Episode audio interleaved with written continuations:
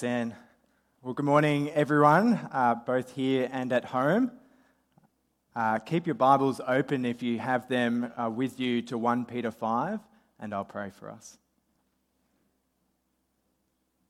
Father, we thank you that you are the God of all grace. Help us to hear your word this morning and help us to obey what you have to say. In Jesus' name, amen. Are we there yet? Every family who's been on a long car trip knows those four little words. Are we there yet? I remember one of our long family car trips growing up. It ended in a memorable way. We were headed up the coast to Crowdy Head. The six of us packed into our family odyssey with a trailer on the back. Dad was driving. Our trip conversation went very roughly, something like this Dad, are we there yet? No. Well, it's a bit squishy back here. More time passed. Someone else had a go. Dad, are we there yet? Not yet. More time passed, and things began to descend. She's stupid. He's being mean to me. That's enough, thank you, from the front. More time passed. Mum, her seat's reclining all the way back. Well, your father's trying to concentrate. Yeah, but that's because he keeps bumping my seat. Well, we're just trying to find the right street. Well, can you tell her to turn the aircon vents back to us? Dad, why are we at a dead end street? Because we just need to turn around. But are we there yet? Because you said it would only be for a little while. Crunch! Silence. A long silence for a very long time, an awkward silence, until the, braver, the youngest braver, bravely said, Mum, I think the trailer hit the car. Thanks, Oliver. No one else dared say another word. Well, we've come to the end of our sermon series in 1 Peter, and it's called The Journey Home. And as we come to the last chapter, chapter 5, Peter is concerned that you and I don't jackknife our Christian faith like our trailer, but at the final hurdle as they suffer. But first, a very quick reminder of where we've come in this series. Right throughout this letter, Peter has been determined that to remind these Christians scattered throughout the provinces remember, remember, remember who you are and where you're going. Who they are. Chapter 1 elect and chosen, born again into a living hope, redeemed by the precious blood of Jesus. Chapter 2 living stones, being built together, a chosen people, a royal priesthood, a holy nation and where are they going? Remember what he called them back in the first verse of the letter? Exiles. Why? Because this world isn't their home. Chapter 1, verse 4 they've been given new life into an inheritance that can never perish, spoil, or fade. Where? Kept in heaven for you. Peter's readers have to remember that. Heaven is their home where Christ is. And in the meantime, they're to expect that the Christian life is a bumpy journey. It's filled with sufferings. And that's been a key theme that we've seen the whole way through. Chapter 1, verse 6. Now, for a little while, you may have had to suffer grief in all kinds of trials. But particularly the trials that these Christians were experiencing came not as pressure inside from within, like my car trip story, but rather pressure from outside. Christians being hated for living Christ- holy lives and proclaiming Christ. And remember some of Peter's examples? Chapter 2 verse 12, the pagans accusing them of doing wrong. 2:15, being spoken of ignorantly by foolish people. 3:16, being maliciously spoken against and slandered for their good behavior in Christ. And remember last week, 4 verse 12, Peter said, Don't be surprised at the fiery ordeal that's come upon you. The journey isn't easy, but nor should they expect it to be.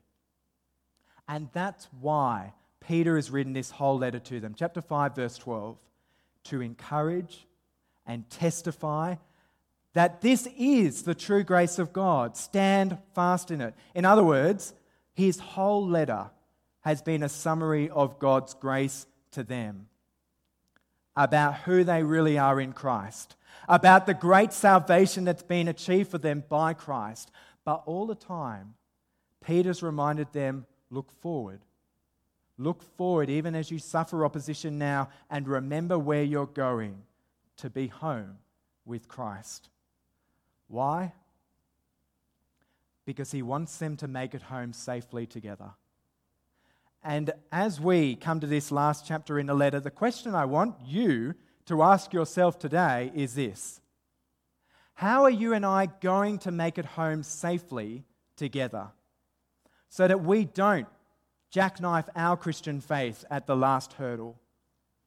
Peter's answer in chapter 5 is pretty simple in a sentence We need future minded leadership, we need future minded humility, and we need future minded resistance.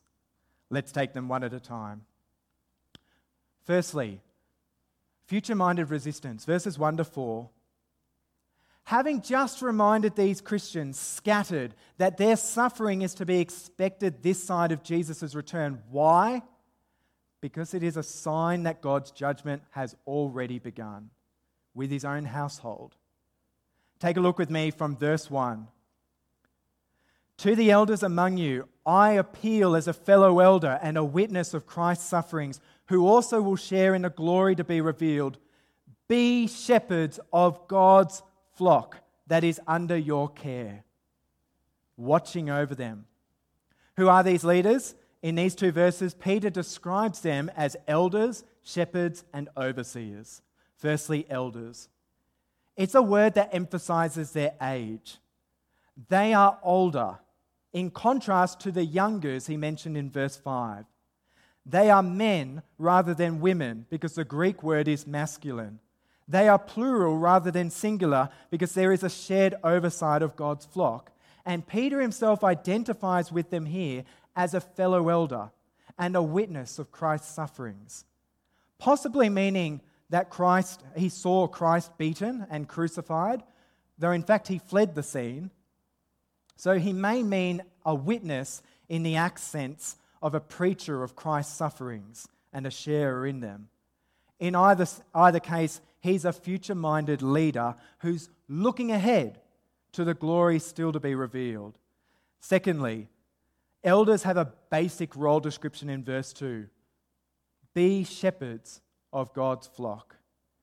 The same word here is used in our English word pastor Remember Peter's restoration in John 21 three times. Peter, do you love me? You know that I do. Feed my sheep. A pastor is a shepherd who loves Jesus and keeps teaching the word of God to his people. And thirdly, these appointed shepherd leaders have the job of watching over God's flock. The original word is episkopos, where we get our English word bishop from in our Anglican context, but Peter's not really interested in laying down a denominational pattern here. Instead, he uses all three words to describe church leaders interchangeably in the same breath.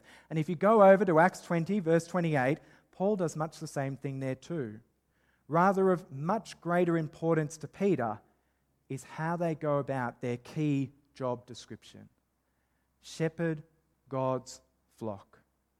And that's his key action point for these leaders. And I'll tell you why this matters for us today. Because in our context, most of us are not elders. Like Dave is in his role as presbyter, rector, senior minister here, like some of the other ordained staff, male staff sharing oversight here, but rather Peter's first readers, we are like them, listening in so that we get to hear the elder's job description. Why? Because this is the kind of leadership we need. To endure difficult times of opposition together, this is the kind of leadership we should encourage. If we're to make it through a journey that's bumpy, this is what we should be praying for in those who lead over us. But I'll also add that as even though I've singled out the paid ordained team of men on staff here as Peter's primary audience, which they are, I think it's still right to a degree to see these principles applying much more widely too, across all forms of spiritual leadership in a big church like this one. Because naturally, some of the responsibility for teaching and pastoral care ends up being delegated for, uh, um, to other leaders among you by elders. And often it is with that same dynamic of the elders, the elders, verse 1, to the youngers, verse 5 whether in age or spiritual maturity. So, if you are a growth group leader, a women's ministry leader, a youth ministry leader, a kids and creche ministry leader, or something similar, pay attention to Peter's principles too. He describes them with three knots and three buts. Look at them with me in verse 2. Not because you must, but because you're willing, as God wants you to be not pursuing dishonest gain, but eager to serve. Not lording it over those entrusted to you, but being examples to the flock. In other words, we need church leaders who shepherd not begrudgingly, but not greedily, not kingly with a crown now, but rather willingly, eagerly, and waiting for a crown from Jesus later. In verse 4, and how good is this day going to be? When the chief shepherd appears, and you will receive the crown of glory that will never fade away. Future minded leaders love God's flock with God's word. They're looking ahead and they want everyone to make it home safely. Each week, my wife Jess works part time as an occupational therapist, and so on Monday mornings, she drives the long journey over to the eastern suburbs to drop our son Archie to be looked after by my parents for the day while we're both at work. And each week, Archie carefully chooses some of his soft toys to make the journey, home, uh, make the journey with him. But every so often, one of the soft toys doesn't quite manage to make the journey home safely. And for the rest of the week, we will hear about the soft toy that did not make it home safely. There'll be tears and sad faces and longing cries for Bear or Peter Rabbit or, worst of all, Baba the sheep. Stuck with Grandma for the week. And he'll be looking ahead to the future. I'm sure if he could drive over, he'd be there by Tuesday in a flash, longing for Monday to come around. Why? Because Archie has a pastor's heart.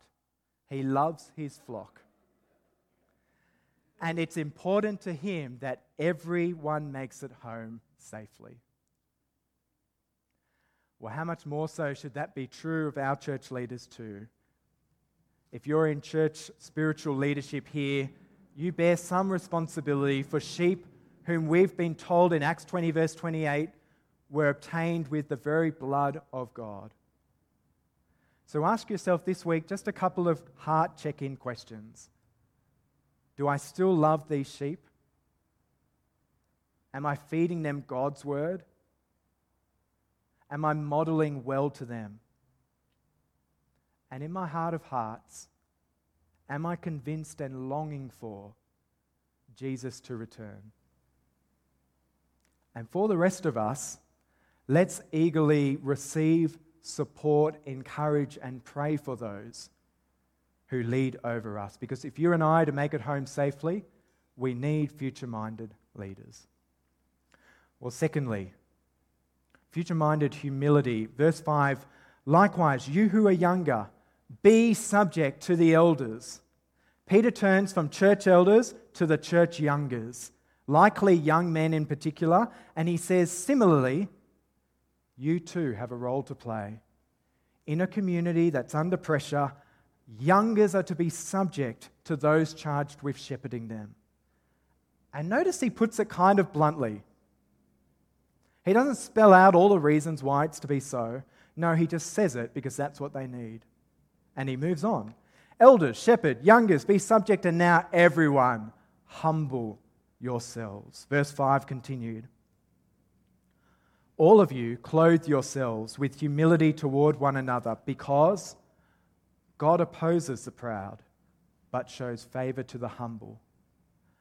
Humble yourselves, therefore, under God's mighty hand, that he may lift you up in due time. Cast all your anxieties on him because he cares for you. In other words, you and I not to think more highly of ourselves than we ought to. We're not to compete or to look down on others or to think of ourselves as better or worse than another brother or sister in Christ. We're to humbly serve like Jesus did. Why? Proverbs 3 because God opposes the proud person, but he gives grace to the humble. And Peter's point is don't make God your enemy. Rather, depend on God for grace, the grace that we all need. And verse 6, Peter says, To suffering and persecuted Christians, put yourself and everything you are going through under God's mighty hand. That means trust Him with the future, like Jesus did hanging on a, tro- on a cross, that God may lift you up in due time even if that means in the age to come. That's future minded humility. And Peter guides us, I love that he guides us in verse 7. Cast all of your anxiety on him because he cares for you. That's a verse I love. It's a verse I love because it acknowledges something I feel every day. There are things that I'm anxious about, things that I'm fearful about, things that make me feel like a bit of a stress ball or that weigh on me in one form or another. And Peter tells me exactly what to do with all of it.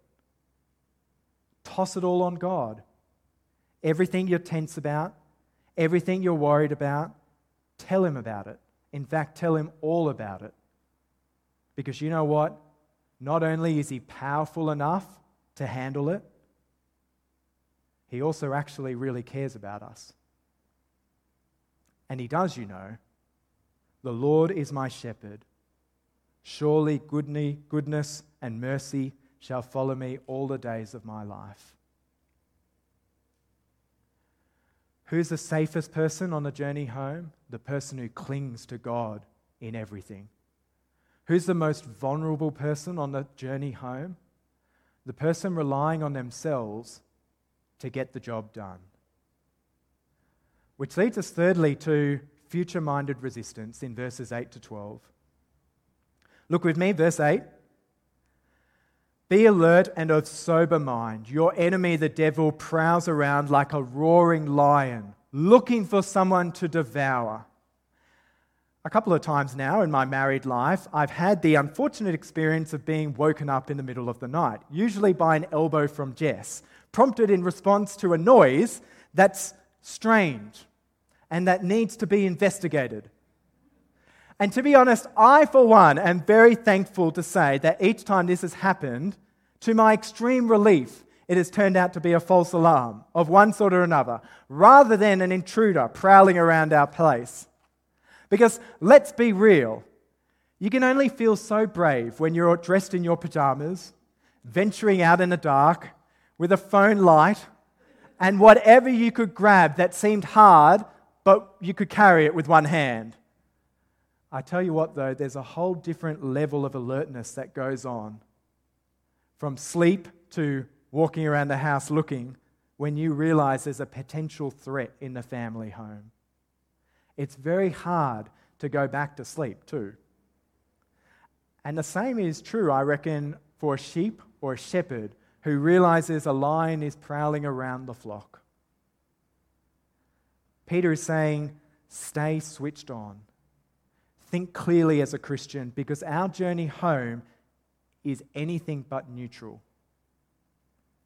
C.S. Lewis famously said about the devil there are two equal and opposite errors Christians are prone to when it comes to the devil.